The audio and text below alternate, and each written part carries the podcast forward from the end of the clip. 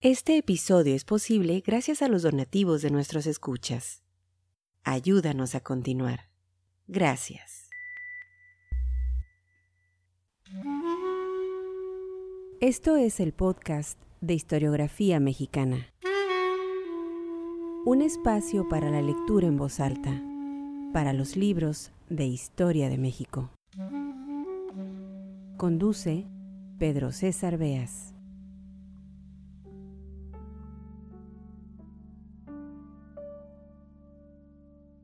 Sean bienvenidos al podcast Historiografía Mexicana.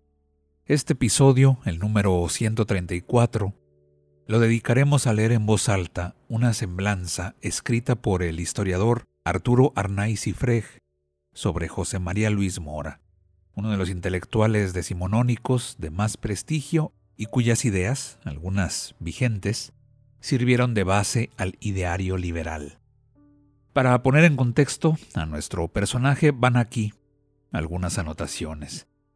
Mora nació en el estado de Guanajuato en 1794 y murió en París tras un autoexilio en 1850. Es decir, habrá que ubicarlo en la primera mitad del siglo XIX. Fue sacerdote, político, escritor, ideólogo, su grado doctor en teología. La revolución de independencia significó para Mora y para su familia el perder gran parte de su fortuna. Fueron despojados de sus propiedades. En 1817, siendo un joven todavía, fue nombrado bibliotecario del Colegio de San Ildefonso. Era tanta su afición por los libros, su amor desmedido por el conocimiento desde edad muy temprana, que la paga que recibía en ese puesto la utilizaba para comprar y mantener en buen estado los volúmenes del colegio. Se ha llegado a decir que la tuberculosis pulmonar que padecía fue en gran medida por los largos periodos que pasaba leyendo en el frío y húmedo recinto de aquella biblioteca. Las ideas de Mora, un personaje al que siempre habrá que regresar para entender los primeros años del México independiente, calaron hondo en la clase política de su tiempo. No pocos de sus postulados estaban adelantados a su época, cosa que, desde luego, le generó enemigos. Sentía aversión a los militares, los veía como uno de los grandes problemas del país, como una casta privilegiada y ambiciosa, como el principal obstáculo para el crecimiento. Por otra parte, no creía en la violencia. Afirmaba que los efectos de la fuerza eran rápidos, pero pasajeros Mejor el despotismo, decía, a iniciar una guerra intestina. Habrá que recordar que todo esto lo piensa, lo escribe en aquellos momentos difíciles de la nación mexicana. Luchó con firmeza contra el monopolio de la educación en manos de la iglesia. Y si alguien conocía bien al clero, pues desde luego era él.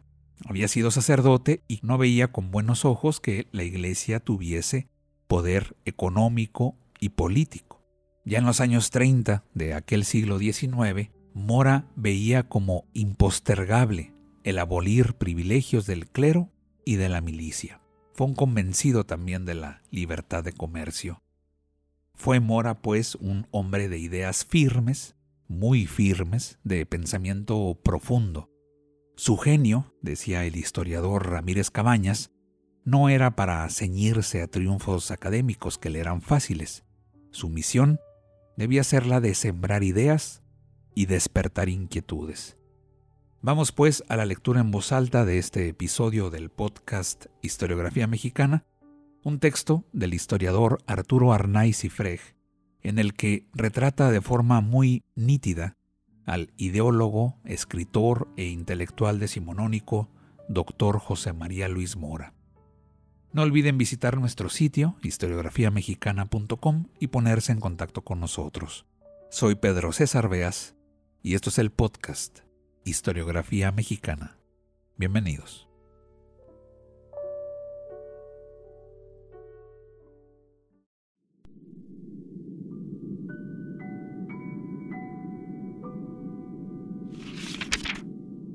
No tuvo el doctor Mora en su apariencia física nada que lo singularizase. Vivió en el tiempo en que el influjo del romanticismo impedía conceder calidad intelectual sobresaliente a los hombres que no tuviesen el aire desmedrado de un anacoreta. Pero una tuberculosis prematura le permitió adquirir sin esfuerzo el color macilento que los escritores de la época solo obtenían mediante un régimen austero.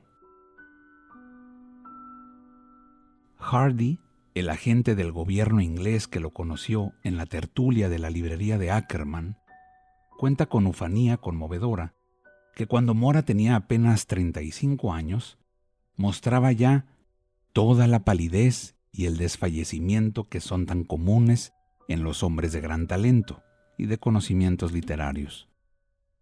Enfundado en un frac de corte tubular, podemos verlo en el óleo que conserva nuestra Biblioteca Nacional como recuerdo del influjo determinante que tuvo en su fundación.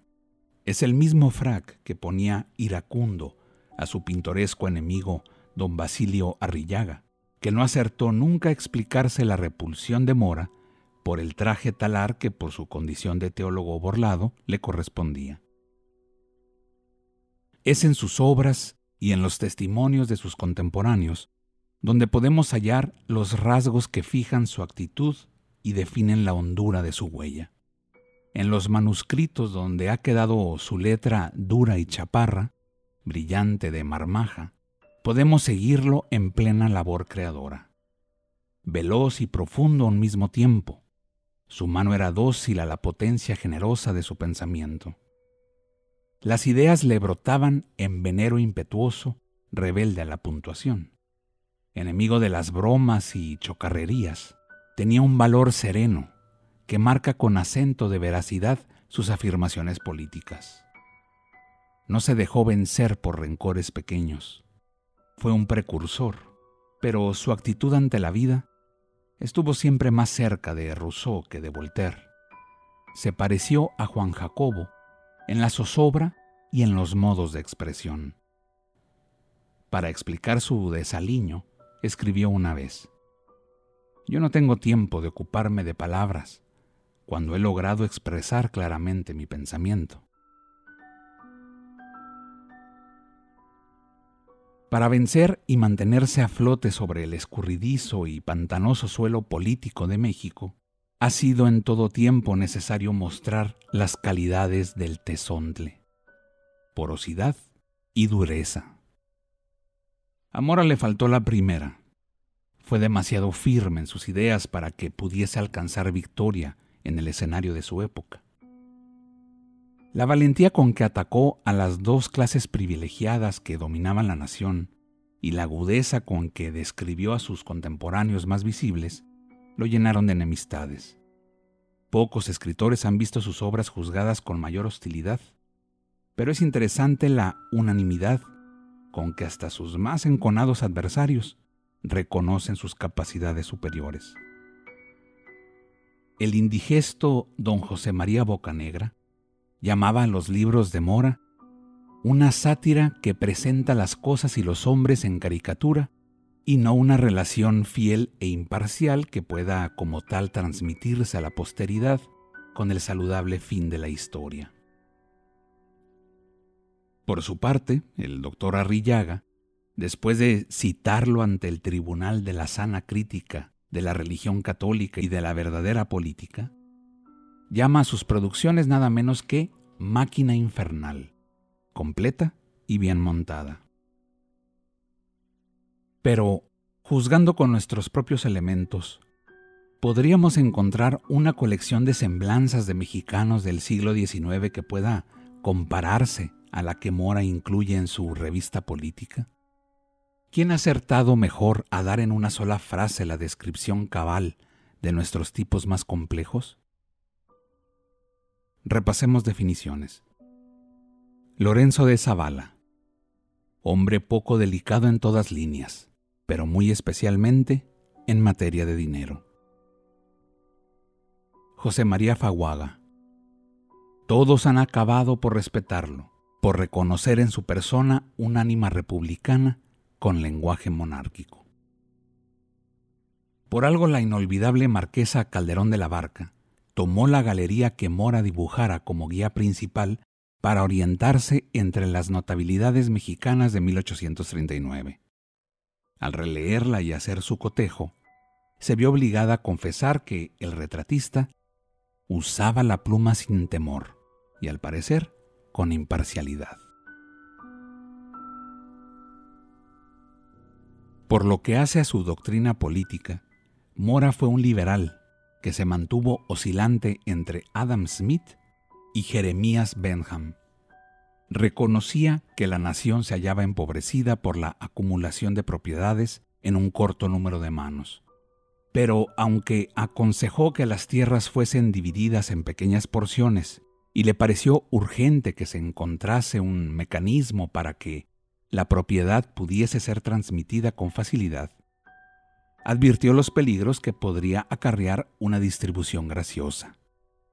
Cuando las tierras se dan a hombres que no las han adquirido por su trabajo o industria, sino por una concesión gratuita de la ley, decía Amora, jamás saben apreciarlas ni sacar de ellas el partido de aquellos cuyos hábitos de laboriosidad les han proporcionado lo necesario para comprarlas y verlas como propias. Dotado de un altivo individualismo, no creyó en la importancia de las masas, a las que consideraba dotadas de un movimiento maquinal, en todo semejante al instinto de los animales. Conocía el inestable equilibrio social de México, pero se negó a admitir que los males alcanzasen remedio si se utilizaba la violencia. Su táctica política forma curioso contraste con la de don Antonio López de Santana. Mientras Su Alteza Serenísima recomendaba a sus ministros firmeza y buenos trancazos lo componen todo, oímos afirmar a Mora, los efectos de la fuerza son rápidos, pero pasajeros. Los de la persuasión son lentos, pero seguros. consideraba que las convulsiones públicas, solo por excepción, son medio de progresar. En su opinión, había que reformar los abusos no tocando a las personas, sino cuando fuese necesario. Ante la ruina general provocada por la guerra permanente, llegó a exclamar, El despotismo mismo con todos sus horrores es preferible a una discordia intestina.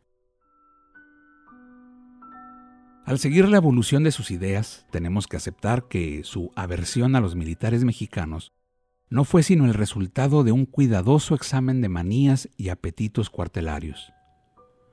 Mora carecía inicialmente de toda prevención contra los soldados y sus jefes. Cuando el ejército profesional encabezado por Iturbide consumó la independencia, no escatimó elogios a esa tropa aguerrida, pronta a sacrificarse por la libertad de su patria. Más tarde, sin embargo, tuvo que convencerse de que las ambiciones de los hombres de uniforme, su deseo de hacer fortuna y sus hábitos de insubordinación y de falta de respeto a las leyes, eran el principal obstáculo para la vida fecunda del país. Fueron los jefes los que le merecieron más atenta vigilancia, porque sabía muy bien que en México las tropas siempre son de quien las manda. Pero Mora no se limitó a señalar solamente los males que la clase militar provocaba en la República. Había sido sacerdote y conocía como muy pocos los hábitos del clero católico que, heredero de las riquezas que se acumularon durante la colonia, tenía, aparte de su legítima influencia espiritual, un significado decisivo en lo económico y en lo político. Quizá por haber salido del santuario, sus golpes fueron más certeros.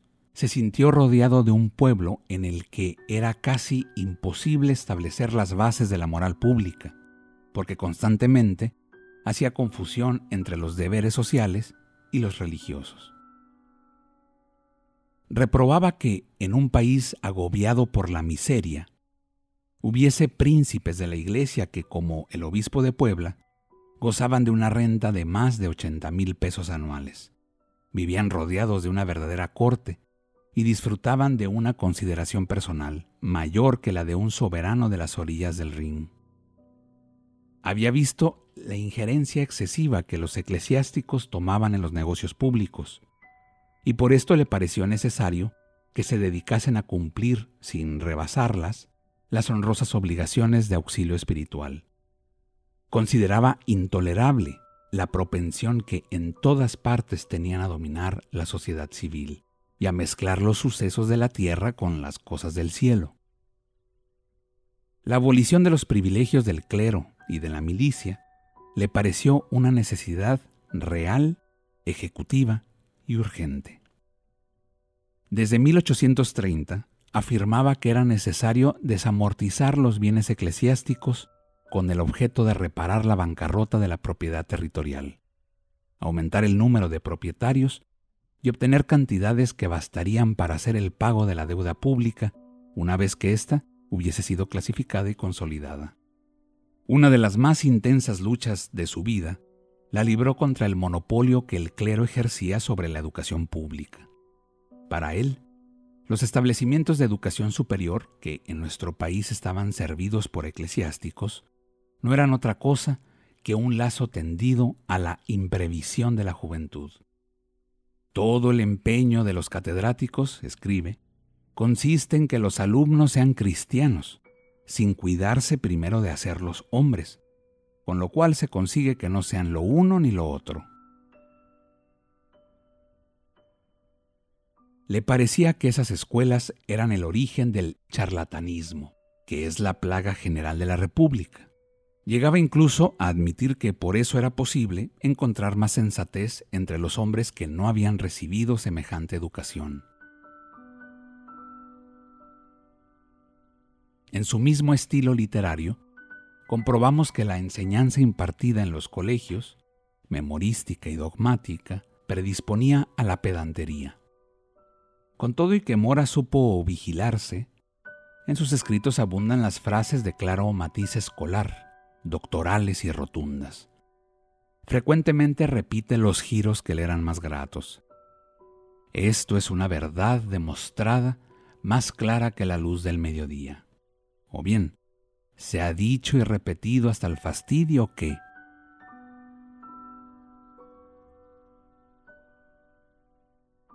Enemigo de la aplicación de la violencia y escéptico en cuanto a la eficacia de los movimientos colectivos, se propuso destruir los privilegios de militares y eclesiásticos mediante una revolución incruenta realizada desde arriba.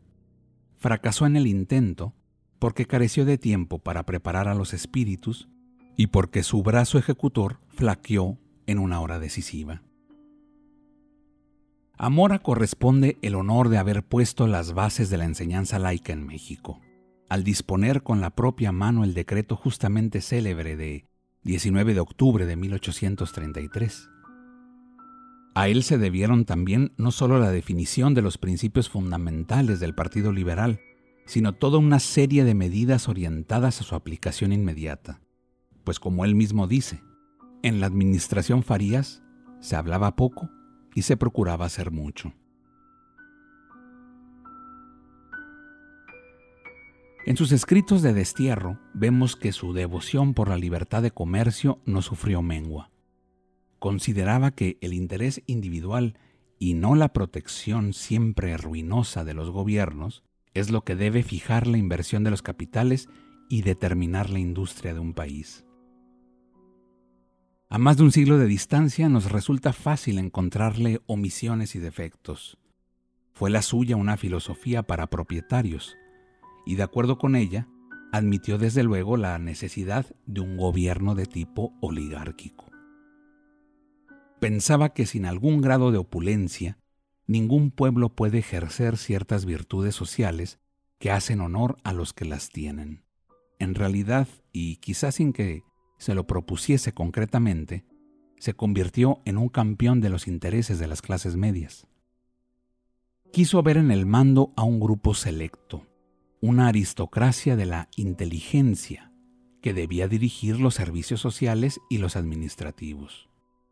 En la excesiva riqueza del clero de su tiempo, vio no solo un obstáculo económico, sino también político, y como llegó a ser un antimilitarista convencido, dejó a los reformistas mexicanos un verdadero breviario de la libertad civil.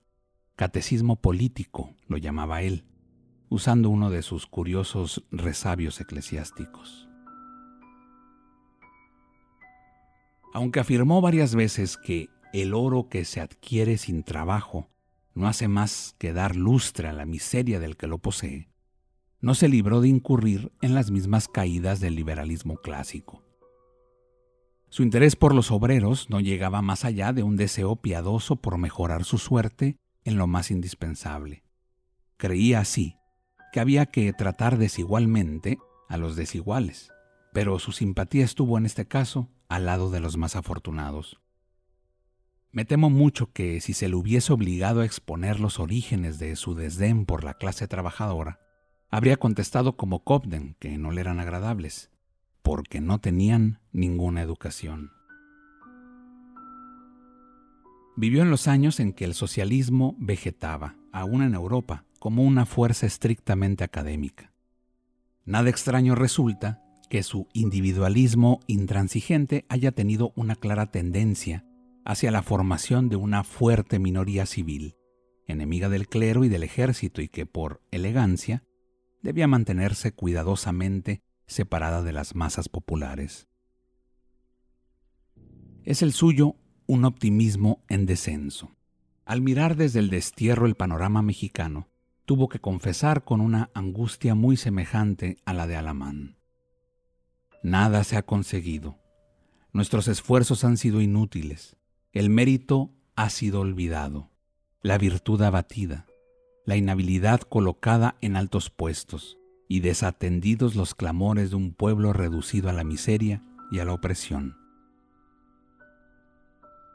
En el 48 no solo supo de nuestra gran derrota, sino que desde Londres le tocó presenciar la revolución comunista que incendiaba el continente europeo.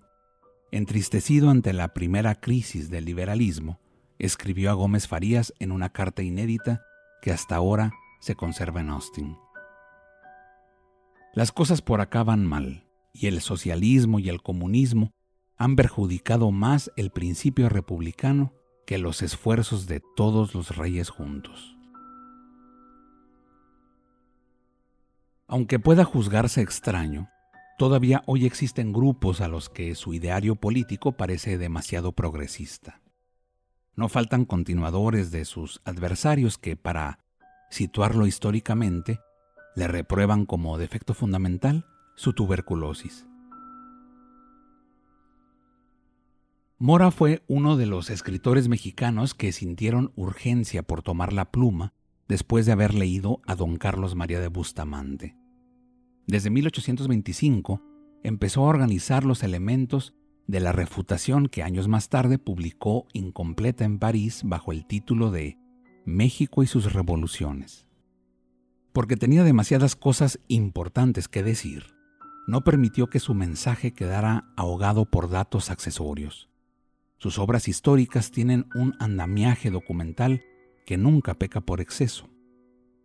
Un potente espíritu crítico le permitía llegar a los hechos esenciales y someter a ellos las ocurrencias secundarias. Por desgracia, esta capacidad de sacrificar el lastre forma de valentía y decoro literarios, es cada día menos frecuente entre nuestros historiadores.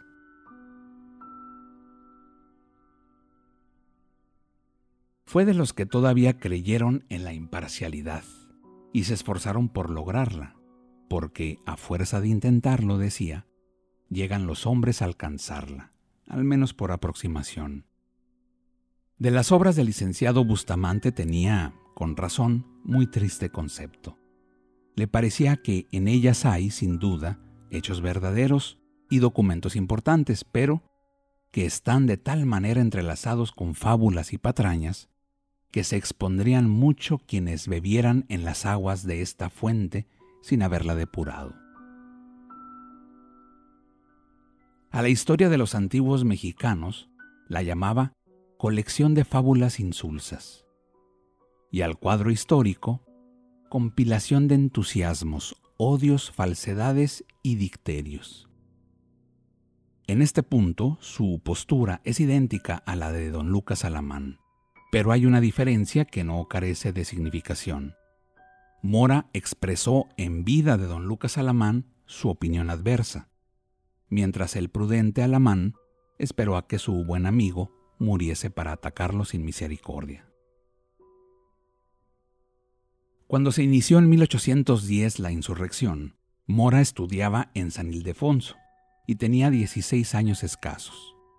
Español de sangre y nacido como alamán de gente acomodada en la Intendencia de Guanajuato, vio a su familia arruinada bruscamente por los sublevados.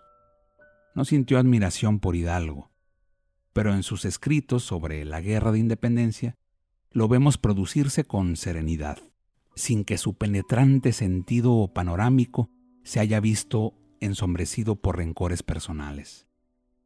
De los mexicanos de su siglo, es quizá el único que, en este juicio histórico, acertó a encontrar el justo medio.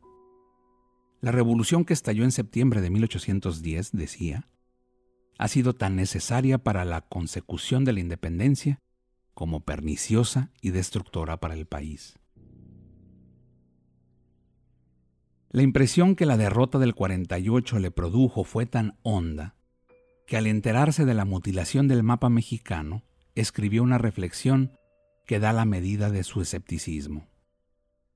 Todo tratado de paz que se haga entre México y los Estados Unidos, de parte de esta última nación, no es sino una tregua que prepara para lo sucesivo los avances de una nueva invasión.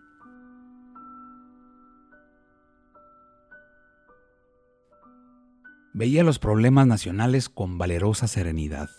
Supo dirigir con eficacia la acción de muchos hombres valiosos, pero no encontró camino para llegar a las mayorías incultas. Quizá porque buscaba eco, puso tanto interés en la labor educativa.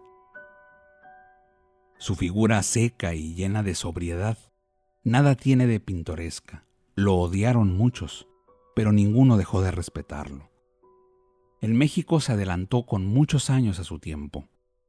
Aunque estaba bien informado de las corrientes europeas, no se limitó a ser un trasplantador servil, sino que supo observar lo mexicano con agudeza tal que todavía hoy, cuando leemos sus escritos, asalta como insistente ritornelo la frase justa de la marquesa de Calderón.